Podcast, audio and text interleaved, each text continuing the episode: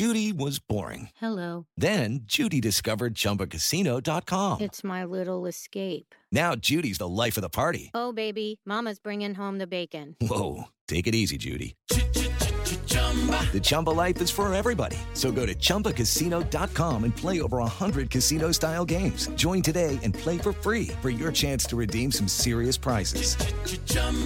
ChumbaCasino.com. No purchase necessary. Void where prohibited by law. 18 plus terms and conditions apply. See website for details.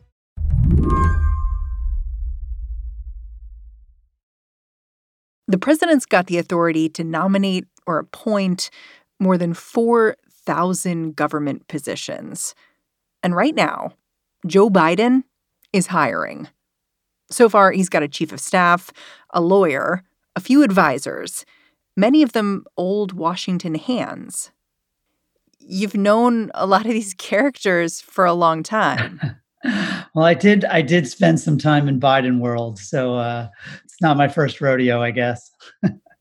I got Mike Grunwald on the line. He writes over at Politico because he's something of an old Washington hand himself. He covered Biden for years. He's certainly he's gotten some of the old band back together, but it's a very different deal when uh, when he's in the chair. He always had this fascinating relationship with Barack Obama. He would always say, "You know, we got the order of this ticket right." you know, he had he had run for president in 2008, and Obama had beaten him, and he had a, a certain just incredible respect and even awe for Obama's talents in the same way, he would also there was kind of a slightly condescending way he would talk about the way Obama didn't wasn't really quite as much of a people person as he was, and didn't have as much political understanding as he did, and certainly didn't understand the Senate, uh, you know, with his long experience there. Um, so it's very different for uh, for the president elect being the president elect. Mike says understanding the Senate, it's one of the most important things Biden's growing staff can do. And it's a place their boss has studied for a long time. After all, the last time Biden was in the White House, the housing crisis meant that one of his first priorities was getting the Senate to agree to a massive stimulus package. Now, with COVID, he's going to need to do it all over again. He's certainly coming in to clean up another mess. Only this time around, there's a difference. They had 57 Democrats in the Senate when Obama took office, and now they're going to have anywhere between 48 and 50. Um, it makes a big difference. And uh, Joe Biden is a deal maker, and he's going to have to make some deals. And of course, uh, Mitch McConnell, who was a drag on stimulus last time, you know, he knows the drill. He discovered a newfound love for stimulus when Trump was president and needed to save the economy. And I think he will now fall back out of love. Today on the show, the team who's going to guide this next stimulus, they've done this before. But the grand compromise they reached last time, will they think of it as a blueprint or a cautionary tale? I'm Mary Harris. You're listening to What Next? Stick with us.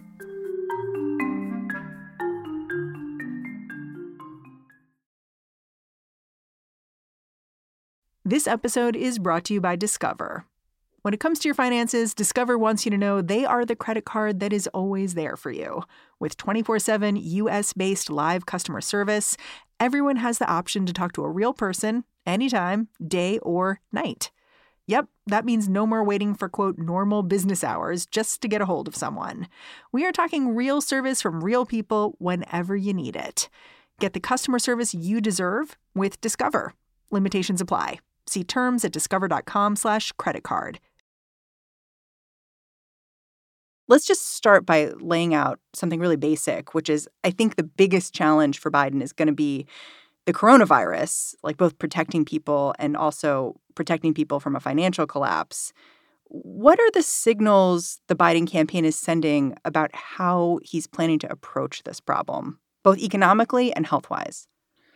Well, certainly on, on the economy, he wants a huge relief bill. um, a big stimulus bill. And look, I think you know the the two things to know about about Biden as he prepares to deal with a either Republican Senate or a completely divided Senate is that he is a deal maker, but he is also not a fool. He is going to be looking to find some kind of compromise with Mitch McConnell. He was the Obama administration's sort of designated McConnell whisperer. He was the one they sent to go go talk to Mitch. Yeah, how did that happen? Or was it just obvious? Well, you know, again, Biden was the one who spent all those years in the Senate. Biden was the one who had the relationship with Mitch McConnell where they feel like they can talk honestly with each other. And Biden does not try to convince McConnell of anything. He knows that McConnell is McConnell. Biden was very much about, you know, what's what's a gettable deal? What's your bottom line? Where can we find some common ground and and where are we just going to have to agree to disagree? It's been interesting to me to listen to reporters try to understand the relationship between Mitch McConnell and Joe Biden because you know some people have characterized it as friendly President Obama recently said, yeah, no, they're they were not friends, but they knew each other. I wonder how you would characterize it. I think businesslike. So when he's dealing with uh, with Mitch McConnell, he's not saying, you know, this is a person, terrible person who disagrees with me about everything and has, you know, sort of propped up Donald Trump, who puts kids in cages. Instead, he thinks, you know, this is a guy who had polio when he was young, who has, uh, you know, fought for everything, who has his beliefs and they aren't mine, and let's see what kind of deal we can work out. He told me that during the transition in 2008, seven different Republican senators told him, look, we're not going to be able to support you on anything big the entire Obama Obama administration. That's just the way it's going to be. The order came down from the top. If Obama was for it, we got to be against it. And look, that made it very difficult to cut deals, but there were still deals that that Biden managed to cut because, you know, there were fiscal cliffs and debt ceilings and things that just had to be negotiated and Biden was the guy who did it. He's not going to have any illusions that uh, that he's going to have some kind of honeymoon where Mitch McConnell is going to give him a year to to do the kind of stuff he wants to do.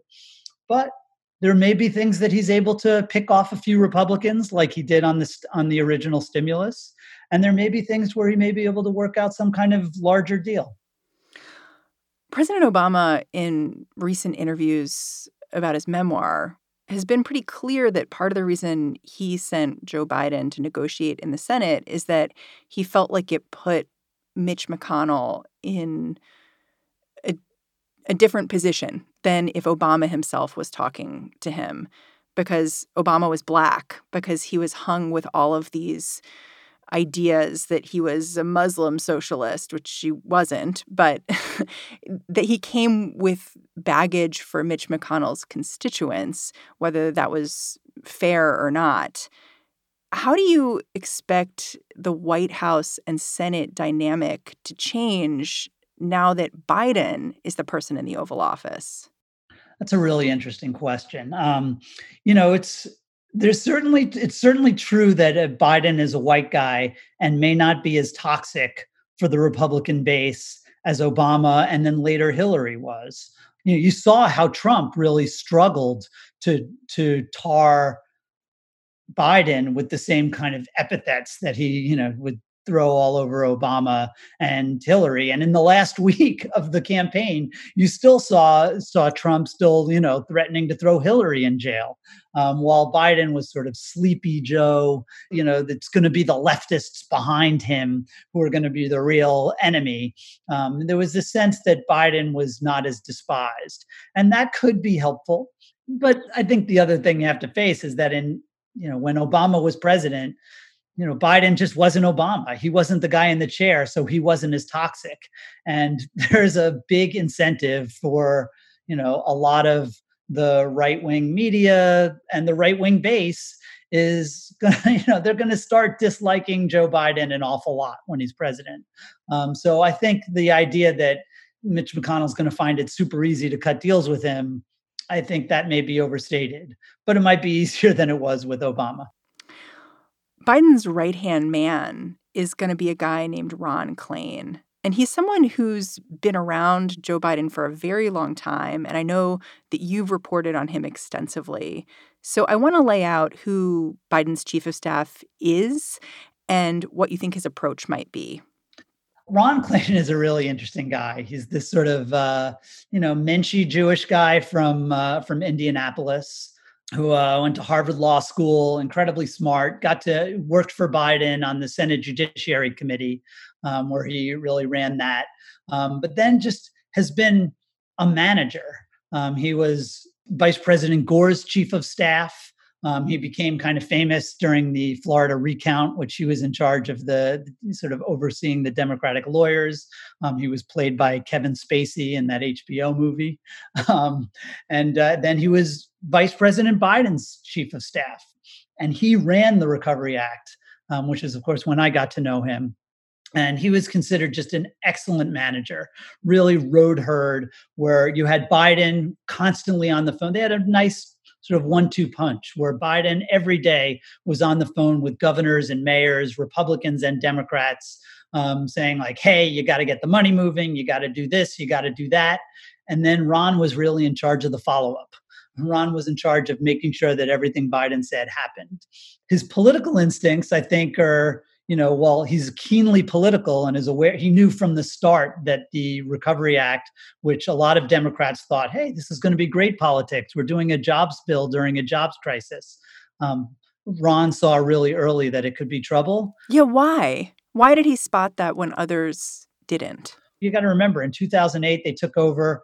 Congress had just spent $700 billion bailing out Wall Street, Obama had run on this idea that the whole problem, the reason we were in this mess was, you know, Wall Street had done too much with borrowed money, homeowners had borrowed too much money, and then the new president was going to come in and say we need to borrow another 800 billion dollars, you know, to pour it into the economy. That was going to be a tough sell and I think he recognized that. That said, some of his other political instincts weren't always perfect. Ron Klain told me that he he predicted that high speed rail was going to be a huge political victory for Obama that it was going to be in all the ads in in 2012 and that it was going to really hurt uh, Republicans like Scott Walker and Rick Scott who actually killed high speed rail projects in their states but it wasn't and it didn't you know it was uh, it wasn't great for obama and it certainly didn't hurt scott or walker at all because they both got reelected easily.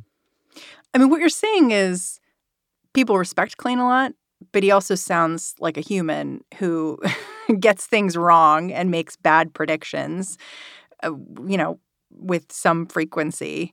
I'm wondering how negotiating the stimulus deal back in 2009 changed Klain's perspective on Washington. You know, he saw the the way the Republicans turned against things like infrastructure unemployment benefits, even small business tax cuts, things that had never been controversial in the past. And Republicans, you know, including like Mike Pence was one of the leaders of this, who saw their opportunity uh, to get out of the political wilderness was just pure obstructionism to fight Obama and everything. And remember, Obama had promised that he was going to be a post partisan president. And by refusing to cooperate, Republicans could make him a liar. Now, Joe Biden has run again on trying to turn down the temperature in Washington, to unify the country. We're all going to get along. And right again, again, he can't control that. You know, the Republicans get a vote. And if they don't want him to be a bipartisan leader, he won't be. Um, so I think that's something that that Klain is already concerned about. And he's going to be somebody who's who's certainly looking for deals, but is also going to be trying to make the bureaucracy work in case there is no legislative opportunities. Um, what can we do just through the executive branch? Well, it's interesting. You already see this kind of floating of what could we get done and how could we do it. Like there's been chatter about is there going to be an executive order that deals with college debt for folks. And it seems to be floating out there as an idea like, hey, we could do this and we could just do it with a stroke of a pen, which seems to me to be an acknowledgement that you may be stuck legislatively, but we're going to look for ways around that. And that's that's an interesting example because if you talk to economists, including the you know sort of left-leaning economists who work for Biden, he really has a more liberal economic brain trust than uh, than Obama did. But they'll tell you that you know forgiving student debt is is you know not on the top hundred list of how to stimulate the economy but it might be good politics and it might be a sign to young people and and uh, a part of the democratic base that biden has their back in the same way you know trump funneling money to farmers was sort of a way of saying like hey uh, i'm on your side. And and and ron who while he's you know he's a manager first he's absolutely a political animal. And he's aware of the political ramifications of everything they do. So that'll be that's a an, one of many interesting tests. When you talk about that kind of visibility of a big action like that is so important and a real lesson learned that's something that Biden and Klain took from the stimulus where you know they gave Americans money but they did it in this kind of secretive way where money was injected into people's paychecks rather than a big check coming to them with Obama's signature and it makes you wonder whether this time around they're really thinking about doing it differently. That's a great point. Uh, one of my favorite stimulus stories is this is actually even before Obama took office. There was a big meeting in Chicago with his economic and political team, and they were talking about how to put the stimulus together. And uh, and Rahm Emanuel, the chief of staff then, who was a real political guy, he said, "Let's just send everybody checks." um, like you know like bush had done before and trump would do later and uh, but the economists on the team said well there's behavioral economic research that shows that if you just give people a big chunk of money they're more likely to save it and less likely to spend it. Because when they notice it they say oh i gotta i gotta put this money away. So it's better if they don't notice it.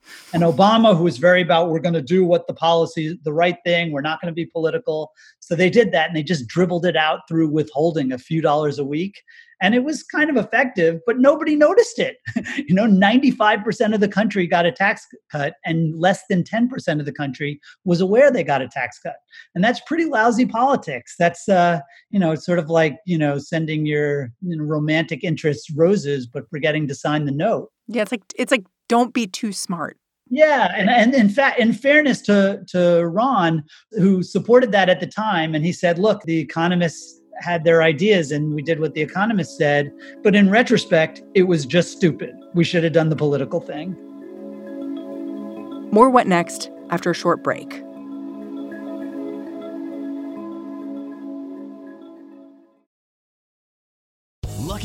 Casino asking people what's the weirdest place you've gotten lucky? Lucky? In line at the deli, I guess? Aha, in my dentist's office. More than once, actually. Do I have to say? Yes, you do. In the car before my kids' PTA meeting. Really? Yes. Excuse me, what's the weirdest place you've gotten lucky? I never win and tell. Well, there you have it. You can get lucky anywhere playing at LuckyLandSlots.com. Play for free right now. Are you feeling lucky? No purchase necessary. Void where prohibited by law. 18 plus. Terms and conditions apply. See website for details. When I look at the transition team Biden's assembling, I get major flashbacks to the beginnings of the Obama administration, the dire economic news, the talk about healing partisan divides, a general feeling of elation and dread swirled together. Democrats had majorities in the House and the Senate back then, and they managed to pass the U.S. Recovery Act less than a month after Obama was inaugurated. But it still inflamed tempers up and down the political spectrum. Republicans in the House voted unanimously against the bill, and progressive critics thought the final package was far too meager. It's interesting to read how Ron Klain sort of thought about the stimulus after it all went through because you talk about how he was irritated by Republicans who who blocked a lot of things but that he was also irritated by the left who at the time were pushing for more stimulus which he didn't think was practical because of the Congress he was dealing with. He thought, you know, we got to just compromise here. But the weird thing about that is that now, a decade plus later, everyone kind of agrees we should have done more. And I wonder if you think that kind of hangs over the stimulus question now that Biden's looking to assume the presidency. Well, I think what what Ron would say, and he said then, is that yeah, like the White House wanted more stimulus too. It just wasn't doable. They didn't have the votes for it. Um, it was the same with the public option on Obamacare. Obama wanted a public option. Biden wanted a public option. Joe Lieberman wasn't willing to vote for a public option, and they needed 60 in the Senate. So Biden, even more than Obama, perhaps, is willing to do some of the big stuff that the left wants, but is equally realistic about, you know, you you can only get as much as you know, essentially Mitch McConnell is willing to let pass. And that changes the strategy in ways that the left might not like. I wonder how you think about that vote getting come January. Because a few weeks ago, when I was thinking about where we were, I was pretty grim. like, I just thought, okay, you know, the president elect will come in and he'll face a lot of opposition in the Senate. And it may just be that things sit for a long time and, you know, we're kind of in the muck. But then over the last week or so, the situation with COVID has become so dire around the country. And it seems like the current president, Trump, is so disinclined to act that I, I wondered if over the next few weeks things will get so bad that by the time Biden assumes office, dithering won't be an option. Well, dithering is always an option. um, you know, um, this was very much the thinking in 2000, 2009 was that, you know, we are losing 800,000 jobs a month. We are about to fall into a depression. Surely the Republicans are going to play. But they didn't. And it was only really Joe Biden who you know, rode Amtrak every day with Arlen Specter and managed to convince him to come along, was on the phone. I think he called Susan Collins two dozen times during a one month period. You know, she was in Caribou, Maine, constantly like very spotty cell service. But, you know, Biden really worked it. Um, and that's really what he does. I think if anybody can cut these deals, Biden is probably that guy, but people should understand that he's going to have to give stuff away.